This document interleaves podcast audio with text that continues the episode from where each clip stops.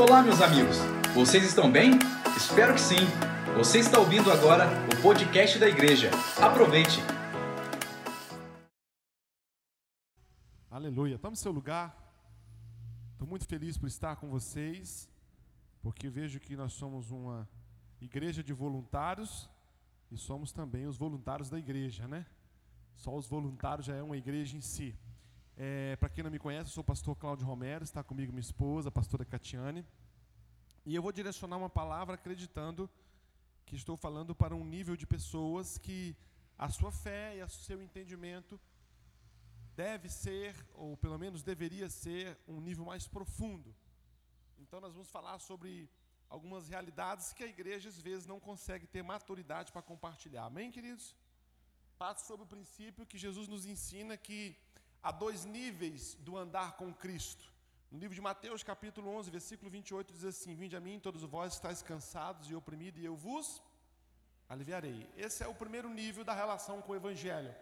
É aquele nível onde a sobrecarga que está sobre nós nos faz entender que há algo em nós que somos incapazes de lidar com isso, e por conta disso descobrimos que há uma deidade, há uma divindade, e nós procuramos um Deus muitas das vezes não pelo Deus em si, mas pela luta que temos e a revelação de que a luta que temos nos faz entender que existe um Deus que pode nos fazer lidar com as nossas lutas. Amém? Para o continuo. Aí a Bíblia diz que quando você se relaciona com esse Deus e você vem a Deus, você recebe da parte de Deus algo chamado alívio.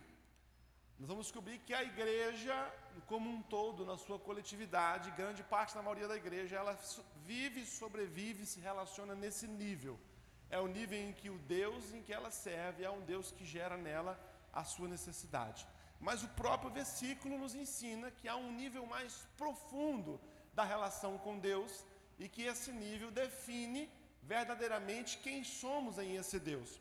E diz assim o versículo 29: Mas tomai sobre vós o meu jugo e aprendei de mim, que sou manso e humilde de coração, aí sim encontrarei descanso para as vossas almas. Ele vira e fala: venha, se aproxima, acha alívio. Mas se você se aprofunda e você aprende de mim, você encontra descanso. Porque muitas pessoas vivem a altitude e o momento alto e o momento baixo da fé, e nós conhecemos diversas pessoas que não são firmes o suficiente na fé que professam, porque elas experimentam um alívio, mas não experimentam um descanso. Porque o descanso não é pelo vide, o descanso é pelo aprender. Por isso é que eu digo que uma igreja forte é uma igreja que trabalha o ensino, nos ensina o que é a fé, o que é a palavra, o que são os princípios. E eu quero trabalhar nesse nível com vocês hoje de aprendizado nos próximos 25 minutos. Amém, queridos? Posso ter a atenção de vocês? Primeira coisa que eu quero ensinar para vocês é que a Bíblia não é um livro religioso, ela é um documento legal. Quando nós nos relacionamos com a Bíblia como ela sendo um livro religioso, nós comemos a casca e jogamos a banana fora. A Bíblia ela é um documento legal. A Bíblia é um contrato. Em outra palavra, a Bíblia é um pacto. Deus não estabelece a sua palavra como um livro de religião. Ela é um documento legal. Ela tem poder sobre o que ela fala. Ela tem direitos e ela tem deveres. Por isso é que a Bíblia não é um, um livro comum. A Bíblia é uma regra de conduta. Quando você documenta um contrato, quando você tem um contrato e você documenta esse contrato, ele também pode ser chamado de testamento. Ou seja, essa é uma verdade pela qual eu quero que na minha ausência ou na minha presença ela seja estabelecida como verdade de valores, de princípios, de regra de condução de vida. Quantos me entendem? Diga amém. Se você espremer a Bíblia, eu estou sendo corrido porque eu sei que a gente tem culto. Se você espremer a Bíblia, você vai descobrir que a Bíblia traz três grandes pilares, como um documento, como um contrato ela traz uma realidade sobre um reino, ela traz uma realidade sobre um rei e ela traz uma realidade sobre uma família real. Você vai descobrir que Jesus veio para estabelecer o reino de Deus. A Bíblia nos fala que Jesus nos, nos torna filhos de Deus por meio do seu sacrifício. Deus nos inclui em uma família. A Bíblia, o centro da Bíblia, é nos fazer entender acerca de um reino acerca de um rei e acerca de uma família real. Quando a gente passa de olhar a, para de olhar a Bíblia somente como um livro religioso, a gente entende esses pilares da Bíblia, você vai descobrir que o rei não é uma pessoa religiosa. O rei ele é um político. Não se escandalize. A Bíblia não é sobre um clube, a Bíblia não é sobre uma religião. A Bíblia é sobre uma nação. A Bíblia fala de um povo, a Bíblia fala de uma nacionalidade. A Bíblia não é sobre um clube onde as pessoas se reúnem. A Bíblia fala sobre uma família real. Quando a gente olha nessa perspectiva, a gente vai descobrir que o nome desse rei é Jeová, é Adonai, é Santo, Emanuel, onipotente, onisciente, onipresente, todo-poderoso. Ele tem muitos nomes. Salmos de 24, 27 diz assim: Levantai, ó portas, as vossas cabeças, levantai-vos, ó portais eternos, para que entre o Rei da Glória. Quando você começa a olhar essa, a Bíblia para essa perspectiva, você vai olhar no livro de Apocalipse, capítulo 19, versículo 16, diz assim: Tem no seu manto e na sua coxa um nome escrito: King of Kings, não é isso? Rei dos reis, Senhor dos senhores. Começa a pensar sobre essa perspectiva de que eu estou te falando. Que a nossa fé não é somente uma inclusão religiosa, uma prática religiosa. Há um princípio de reino, há um princípio de rei e há um princípio de família real. Amém, queridos? Para que eu consiga concluir o ensino que eu quero dar para vocês, eu preciso te falar que Jesus não é um presidente, Jesus é um rei. Você não vota para o rei subir no trono. Um rei, ele nasce rei. Então você não pode tirar Deus do trono. Ninguém pode tirar Deus do trono. Você não elegeu Deus. A Bíblia nos revela, no livro de João, capítulo 15, 16, que Deus é quem elegeu você. Ele diz assim: Não fostes vós que me escolheste a mim, pelo contrário, eu vos escolhi a vós. Eu vou mudar um pouco o poder de mão no que tange ao pensamento de fé, de conduta, sobre o princípio que eu quero compartilhar com vocês nessa noite. Quando você olha a vida de um rei, você descobre que o alvo de um rei é impactar seu território por meio da sua vontade.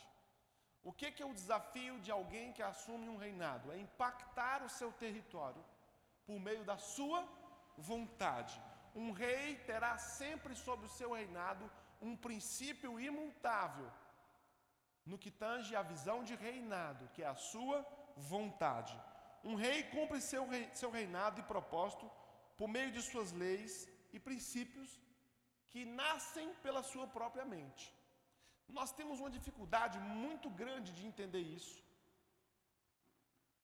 porque estamos desde berço ensinados sobre a patente da democracia. E quando a gente democratiza a palavra de Deus, a gente desconfigura o fundamento daquilo que o próprio Cristo diz, a nível de reino, de reinado, de família real. Isaías 40, 13 diz assim: quem pode conhecer a mente de Deus? Ou quem é capaz de lhe dar conselhos? Um presidente não governa por meio da sua vontade, irmãos. Pessoal. Para que ele estabeleça sua vontade, ele precisa ser consultivo ao Congresso Nacional. Quantos sabem disso? O rei não. Ele não consulta e ele não depende de ninguém. Ele estabelece a sua vontade. Quantos entendem isso? Diga amém. A fé que você pratica é uma fé de um reino. Romanos 11, 34 diz assim: Como diz as Escrituras Sagradas, confirma o livro de Isaías 40, 13. Quem pode conhecer a mente do Senhor? Ou quem de nós é capaz de lhe dar um conselho? Pastor, por que, que o senhor está dizendo isso? Porque a Bíblia é sobre um Deus que não existe para fazer a sua vontade, mas um Deus que existe para revelar a vontade dele para que você a cumpra. Vou dar um tempo para você pensar.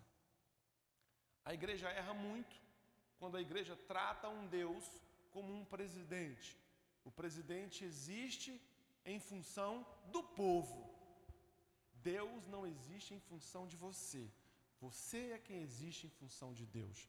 Deus não existe para cumprir a sua vontade. Deus revela a vontade dele para que você a cumpra. Quantos entendem isso? Diga amém. Deus não zela mais por aquilo que você ama do que por aquilo que ele diz.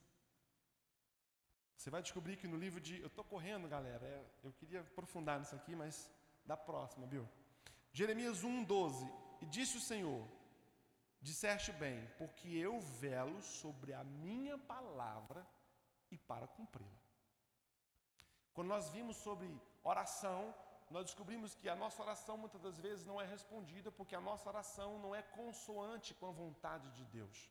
O segredo da oração perfeita é pedir a Deus exatamente aquilo que Deus quer nos dar, porque aquilo que Deus quer nos dar é bom, perfeito e agradável, e um Deus bom e perfeito e agradável não dará a você aquilo que você deseja, sabedor de que aquilo que você deseja será exatamente o canal que te tirará de Deus. Um rei não depende de ninguém para criar suas leis. Ele fala e pronto, é lei.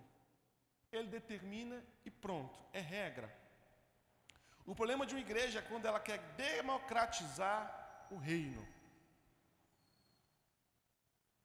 Não fazemos mais aquilo que Deus quer, mas aquilo que nós achamos ser o certo, aquilo que nós queremos, aquilo que a nossa cultura, que a nossa história, que o nosso histórico de fé, de vida familiar determina que seja o certo. Nós entramos numa fase em que nós sentamos na mesa com algumas coisas na intenção de negociar com um Deus que é rei, mas na nossa cabeça é um presidente. Nós olhamos para um, um estado permanente presidencial e nós dizemos: não, nós podemos mudar as regras do jogo nós queremos mudar as regras do jogo e nós vamos trocar o presidente, ou nós vamos fazer um manifesto, nós vamos fazer com que o presidente cumpra aquilo que nós queremos. E muitas das vezes nós trazemos esse pensamento para a fé que praticamos. E a Bíblia não é assim. Quem estabelece as regras é Deus, amém, queridos? Deus diz assim: não cometa fornicação. E nós dizemos: não, mas sabe, né, Deus? Só entende, sou jovem, sou, só, só me conhece, só sabe da minha necessidade. Não se negocia isso. Deus vira e fala assim: não cometa adultério. E nós dizemos assim: Deus, mas o senhor, o senhor conhece minha esposa, assim. O senhor sabe que eu fui levado a isso. E a gente às vezes tenta negociar o inegociável. Você trata como Deus como presidente. Você coopera com o presidente, mas você obedece aos reis. Posso ouvir um amém, queridos? Pastor, mas que palavra quadrada, né? Não é escola essa palavra. É, ela não vai descer redonda, mas eu quero trazer um conceito para vocês. Porque eu quero falar nessa, nos próximos 20 minutos sobre um princípio do reino. Nós aprendemos que a fé que nós praticamos e a Bíblia que nós lemos, ela, ela nos direciona sobre o princípio de um rei, de um, rei, de um reinado e de uma família real. E que o rei a forma com a qual o rei conduz o seu povo é por meio de princípios, é por meio de valores, é por meio de regras que não compete a nós dizê-las se são boas ou se são ruins, porque esse é o fruto da sua mente. As regras que a própria Bíblia estabelece são fundamentos da mentalidade de Deus. Há alguns princípios de Deus que, que soam para nós como ofensa ou que soam para nós como um, um, um barulho ruim, um ruído ruim aos nossos ouvidos, mas o fato disso contradizer aquilo que você pensa ou aquilo que você acha não diz que o que Deus pensa é errado. O que Deus estabelece continua sendo certo. Amém, queridos? E eu viajo muito, eu ando muito, e eu tenho um zelo pelas igrejas às quais eu acompanho a vida dos pastores. E eu costumo dizer que quando Deus coloca uma igreja em uma cidade, quando Deus permite que uma igreja nasça em uma cidade, Deus dá a essa igreja uma chave para fazer alterações naquela cidade. Nós não podemos ser uma igreja na cidade, nós precisamos ser uma igreja para a cidade. E a gente vai descobrir que existem igrejas que nasceram sob a perspectiva do correto, começaram bem, todo começo vislumbra um final, todo final vislumbrado no começo, ele é igual ou melhor o começo. Vou dar um tempo para você pensar. Todo começo vislumbra um final, todo final vislumbrado no começo. Ele é igual ou melhor o começo. Pastor, ainda não entendi. Eu vou me casar. Vou usar o exemplo Galo, que ainda não me apresentou sua noiva. Cadê ele? Ah lá. Ele vai casar, queridos. Ele está começando um casamento. Quando ele começa aqui, Ele olha para um final daqui a 30, 40, 50, 60 anos, ele fala assim: rapaz, eu vou estar com a minha esposa, nós vamos ter os nossos filhos, nós vamos ter netos, todos servindo na casa do Senhor, e será lindo. O começo projeta um final, o final projetado no começo, ele é igual ou melhor do que o começo. Você pega alguém que se divorcia, você fala assim: mas quando você casou, como é que você achou que era? Não, eu achei que eu ia ter filho, que eu ia ter neto. Mas se o começo vislumbra um final e o final vislumbrado no começo é igual ou melhor o começo, e quando eu descubro que o meu final destoa do começo, eu errei aonde, irmãos? Um de cada vez para não tumultuar. Hã? Não. No meio. Ninguém começa para terminar errado. A gente começa para terminar bem, mas no meio a gente erra e o final vislumbrado do começo passa a não existir para nós. Ninguém erra no começo. Tudo que se faz no começo, vou abrir uma padaria, vou. E aí, daqui a 10 anos? Daqui a 10 anos eu vou estar falido, pastor, eu fecho. Não. Não é verdade? Ninguém começa nada assim. A gente começa dizendo, daqui a 10 anos eu tenho três padarias, tenho quatro padarias. Então, por que você está dizendo isso para mim, pastor? Porque vocês são uma igreja no começo. E eu tenho andado, e esse final de semana passado eu estive no estado do Espírito Santo, e eu vi tristes realidades de igrejas que esqueceram do princípio, de alguns princípios, com a finalidade de que negociariam os princípios, para que na ausência dos princípios, o resultado da igreja pudesse corresponder ao princípio. Pastores erram com isso, porque a gente vira e fala assim: não, eu não vou, eu, eu, eu vou deixar de falar sobre algumas coisas, eu vou deixar de tratar sobre algumas coisas, porque se eu trato sobre isso, se eu falo sobre isso, é possível que a igreja deixe de crescer. Então eu vou negociar o princípio para o resultado da igreja. Ele vai descobrir que é o princípio que ele negociou, que aparentemente geraria o resultado da igreja. O resultado do negociado princípio é o fechar da igreja. Porque nós não somos e não devemos ser a igreja. A igreja boa ou a igreja perfeita, aos olhos de todo mundo, será uma igreja falida, se não for a igreja perfeita aos olhos de Deus. A quem importa que sejamos? À cidade, a vocês ou a Deus? Respondam para mim. A Deus. Então, nessa noite, eu quero falar sobre um princípio chamado honra. Eu vejo que vocês têm uma prática muito profunda sobre o quesito da generosidade. Mas generosidade não é honra, irmãos.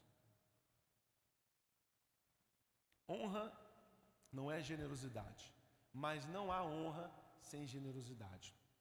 Nós vamos descobrir que quando Deus estabelece alguns princípios da sua palavra, do seu reinado, a honra se torna a gênesis de qualquer resultado da parte do reino dos céus. O primeiro mandamento como promessa, ele tem a sua origem na honra. O livro de Êxodo 20, 12 diz assim: honra o teu pai e a tua mãe. Honra o teu pai e a tua mãe.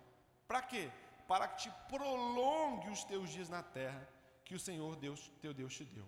Provérbios 3, 9 diz assim: honra o Senhor com a tua fazenda e com os primícios da tua renda, e se encherão os teus celeiros abundantemente, transbordarão o mosto os teus lagares. Há pessoas que usam isso na palavra de oferta, acreditando que o que importa para Deus é o que estamos dando, mas o que importa para Deus é a gênese do dar.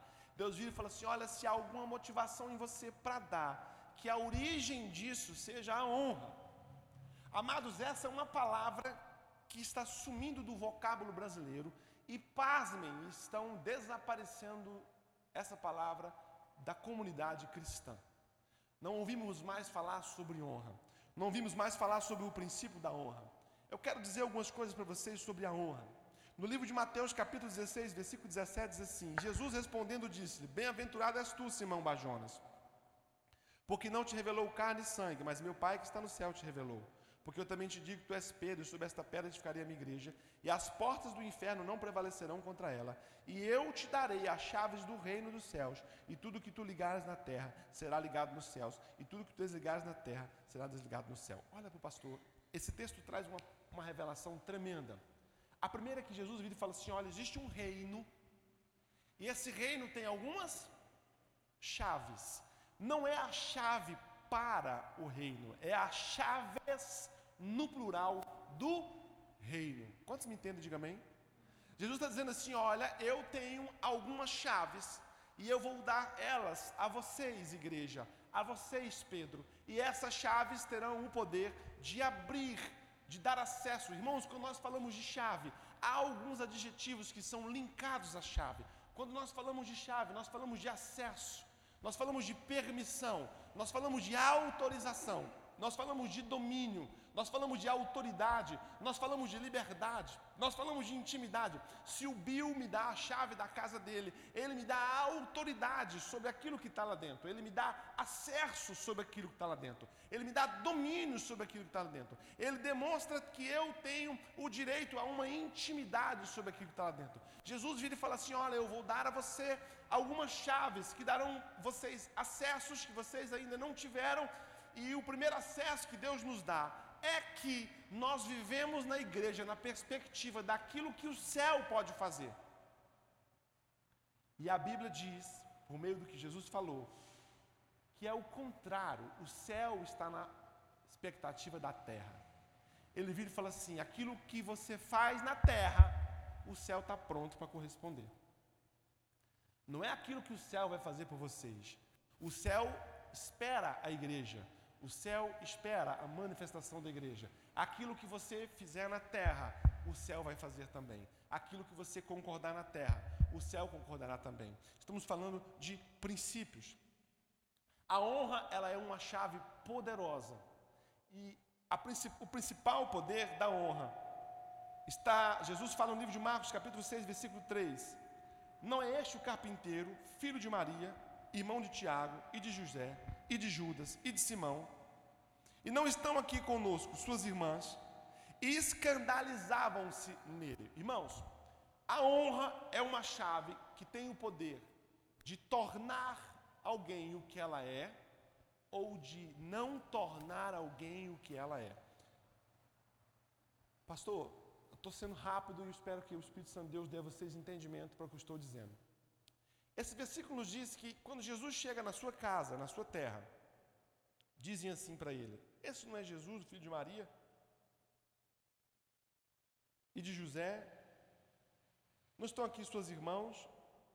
E Jesus lhes dizia: Não há profeta sem honra, senão na sua casa, entre os seus parentes, na sua parentela. E não podia, repitam comigo, não podia. Irmãos, esse, essa expressão para mim, é que vira chave na sua mente, irmãos. Jesus não pôde ser Jesus, aonde deveria ser Jesus, porque a honra não foi manifesta. Ele vira e fala assim: Jesus não podia ser Jesus no meio da sua casa.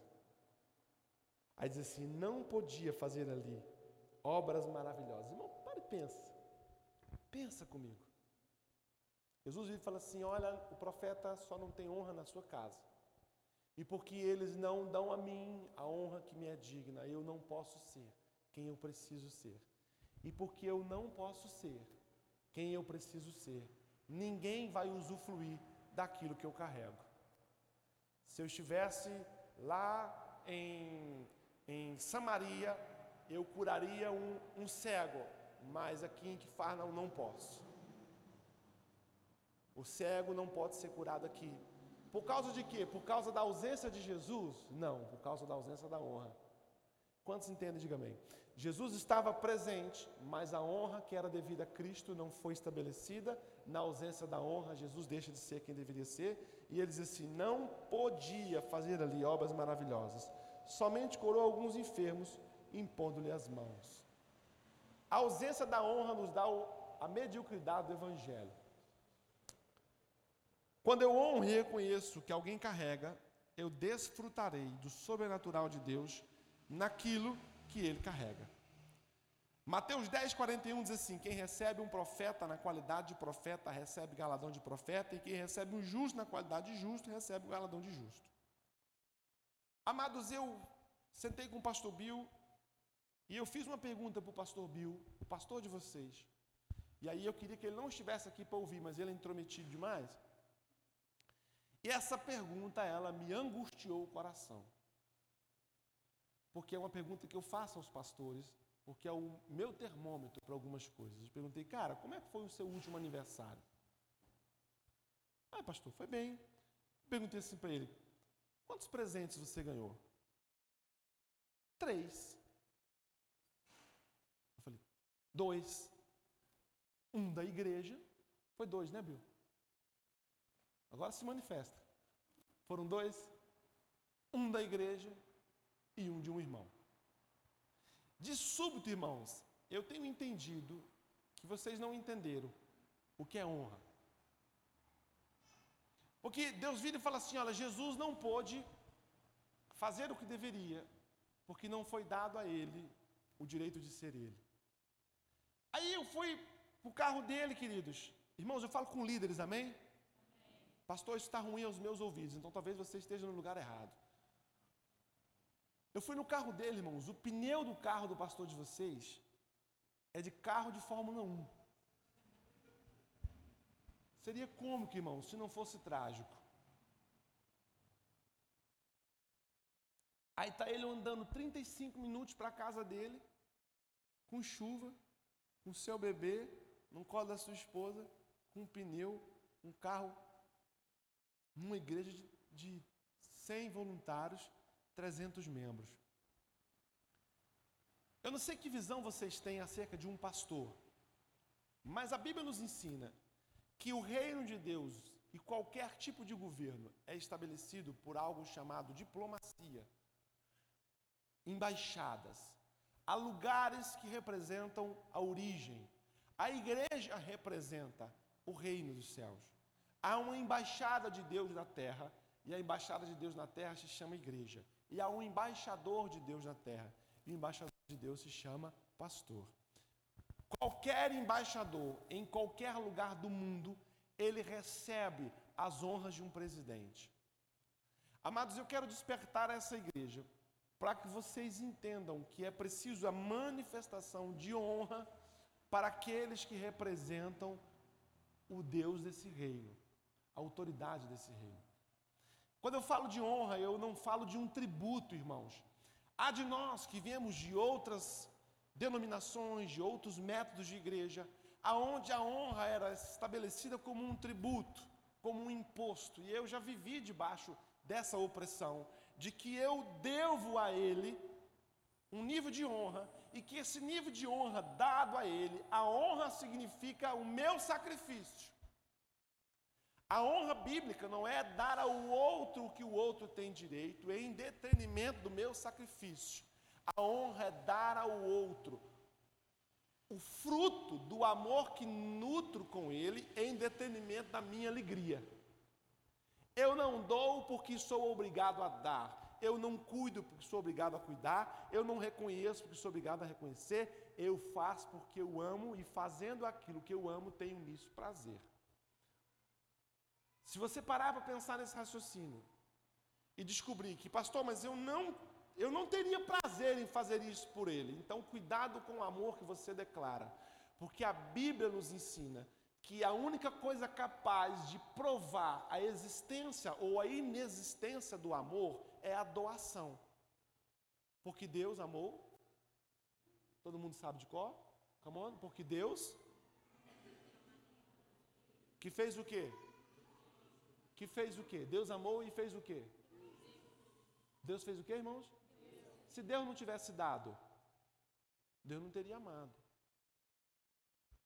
Eu tenho a minha esposa, tenho a Monique. Suponhamos que seja aniversário das duas no mesmo dia. Eu vou comprar dois presentes. Quem vocês acham que receberá o melhor presente? Minha esposa. Por quê? Porque a intensidade do amor determina o nível de doação. Quando se tem uma igreja, escuta o que o pastor está ensinando para vocês. Quando se tem uma igreja aonde a honra não é um princípio praticado, nós tornamos a figura sacerdotal uma figura funcional. Ele é apenas um objeto da funcionalidade da igreja. Quando eu torno ele um objeto da funcionalidade da igreja, essa igreja causa o maior mal possível a ser casado num pastor.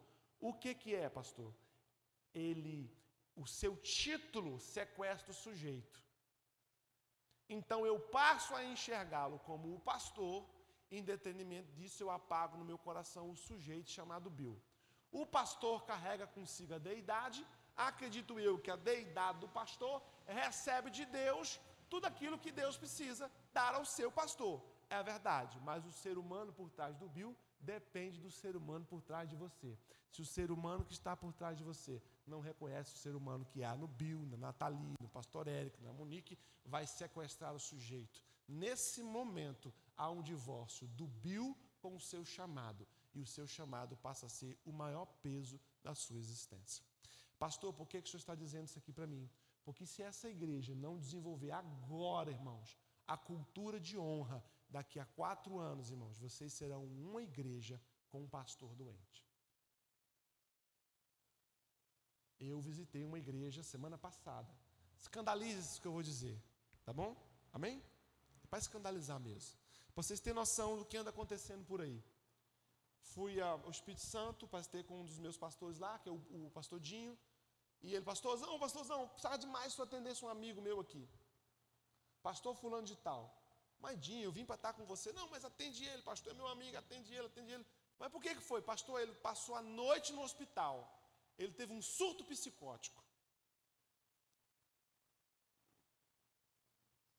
Aí a gente já fica, entra em parafuso, né, irmão? O pastor, um surto psicótico. Não, vou atendê-lo. Atendi ele e a esposa dele. Aí sentou ele sob efeito de remédios. E comecei a conversar com ele. Cara, você. Não, pastor, porque eu saí do, do hospital, era 4 horas da manhã. Eu falei, cara, mas hospital, 4 horas da manhã? Onde você foi? Não, fui no, na UPA. Da UPA me mandaram para o hospital. De repente, irmãos, a gente descobre que o sujeito que ele é deixou de receber a honra devida e a igreja tratou ele somente como um título. No fritar da história, irmãos, o pastor estava na fila do SUS com a igreja com 50 mil reais na conta. Se isso é normal para você, você está mais doente que o pastor. Porque é inconcebível, irmãos. E o que, que gera isso, pastor? É a ausência da prática da honra. Esse homem carrega, essa mulher carrega algo poderoso para essa cidade dentro. Quantos concordam? Diga amém. Há três anos atrás, numa crise da vida deles, eu disse para eles: falei, olha, não se preocupe, há algo dentro de vocês que vai servir para servir uma cidade, servir uma comunidade. Irmãos, escreve o que eu vou dizer para vocês, no nome de Jesus. Diga assim comigo: nunca torne. Não. Nunca torne comum o extraordinário. Vocês estão vivendo o extraordinário de Deus nessa cidade. Vocês têm noção do que é isso? Vocês têm noção do que é uma igreja com dois anos e pouco está onde vocês estão? Vocês estão vivendo, vocês vivem sob a régia da. Não, isso é isso é comum, irmãos, não é comum. Isso é extraordinário. Quando a gente olha nessa visão, a gente descobre assim, cara, Deus levantou alguém para trazer o extraordinário para dentro desse negócio, que é o casal de pastores. Partindo para aquilo que Jesus falou, é como se eu dissesse assim: cuida dele, observa as necessidades dele, honra ele, por quê? Porque aquilo que ele carrega vai reverberar em vocês. Você sabe por que, que a igreja primitiva ela é uma igreja sobrenatural? Por quê? Porque eu considerava o do para o outro aquilo que era meu. Eu não era para mim, eu era para o outro. Nós vimos uma igreja que há tanto nós em nós mesmos que o outro não cabe. Uma igreja saudável, irmãos, que gera cultura da honra, ela vai descobrir que essa cultura, ela vai entranhar nas famílias de vocês. Porque grande parte das crises familiares é porque o pilar da honra foi removido. O marido não honra a esposa, a esposa não honra o marido, o pai não honra o filho, o filho não honra o pai. Há uma desonra em comum e aonde há desonra, há o afastamento, aonde há o afastamento, há o ódio, aonde há o ódio, não há Deus. Mas quando a cultura da honra é estabelecida, o pai sabe a posição da esposa, a esposa sabe a posição do pai. Eu honro o que ele representa para mim, ele honra o que eu represento para ele. Nós descobrimos que essa é uma cultura da linguagem do reino. E quando há uma cultura da linguagem do reino entre nós, o reino estará entre nós e Deus fará nos nossos meios coisas fantásticas, sobrenaturais e maravilhosas. Eu quero dar uma palavra para os voluntários. Despertem em vocês a cultura da honra no que tange a liderança de vocês. Jesus, Deus, quando fala sobre o primeiro mandamento com promessa, ele estabelece que há uma que há uma hierarquia. Honra o pai, honra a mãe. Quando o pai e a mãe são honrados, essa honra alcança os filhos, alcança os netos, alcança os bisnetos. É preciso quebrar a dinastia da desonra. Eu quero dar essa palavra para essa igreja, porque eu tenho entendido com algumas coisas que eu vi que o pastor de vocês se tornou funcional. E eu não acredito que vocês foram uma igreja para trazer essa identidade para essa cidade. Amém, irmãos? Eu quero dizer para vocês também, no livro de, para encerrar, 2 Reis 4,8, diz assim: Sucedeu que também um dia, indo Eliseu a Sunem, havia ali uma mulher grave, a qual o reteve para comer pão. Sucedeu que todas as vezes ele passava ali, ela o levava para comer pão. E ela disse ao seu marido: Eis que tem observado que este que passa por nós é um santo homem de Deus. Façamos-lhes, pois, um quarto junto ao muro, para que ali ponhamos uma cama, uma mesa, um candeeiro, para que quando ele vier até nós, há onde ele possa se retirar e descansar. Todos conhecem essa história, amém, queridos? O que essa mulher herda pelo fato de olhar para alguém e reconhecer aquilo que esse alguém carrega de Deus e dar a esse alguém a honra por aquilo que ele carrega de Deus. Não preciso contar o que acontece com essa mulher. Ela não podia ter filhos.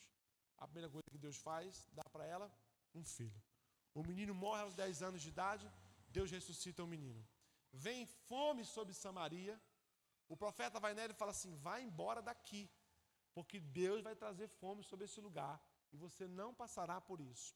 Depois de três anos e meio, ela volta, tudo que ela tem era tomado, tudo que ela tinha tinha sido roubado. E o rei perguntava a Geazi acerca do profeta, não tinha nada a ver com a mulher.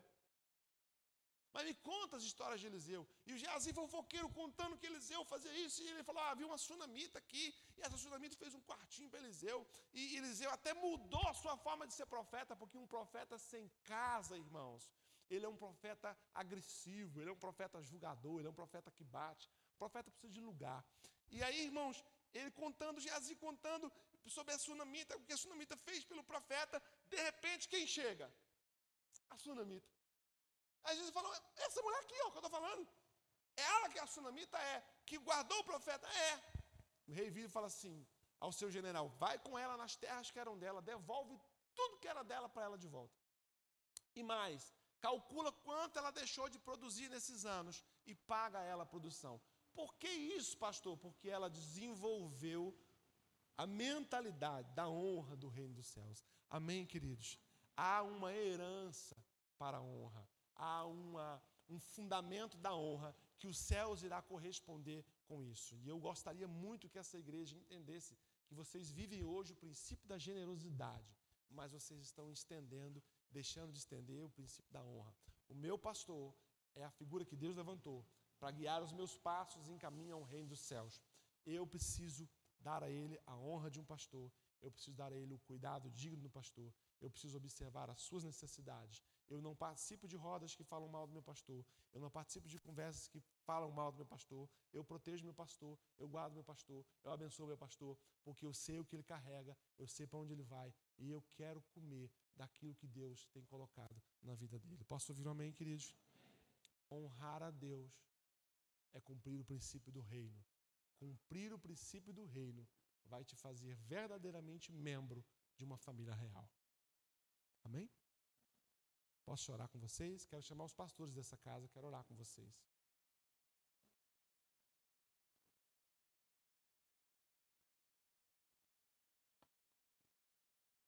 Todo mundo em silêncio. que dá descanso é o aprendizado, amém, irmãos? Glória a Deus. Pastor Eric.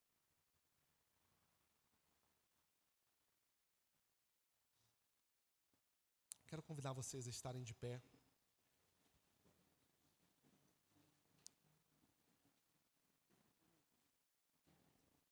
Escute o que eu vou dizer para vocês, irmãos.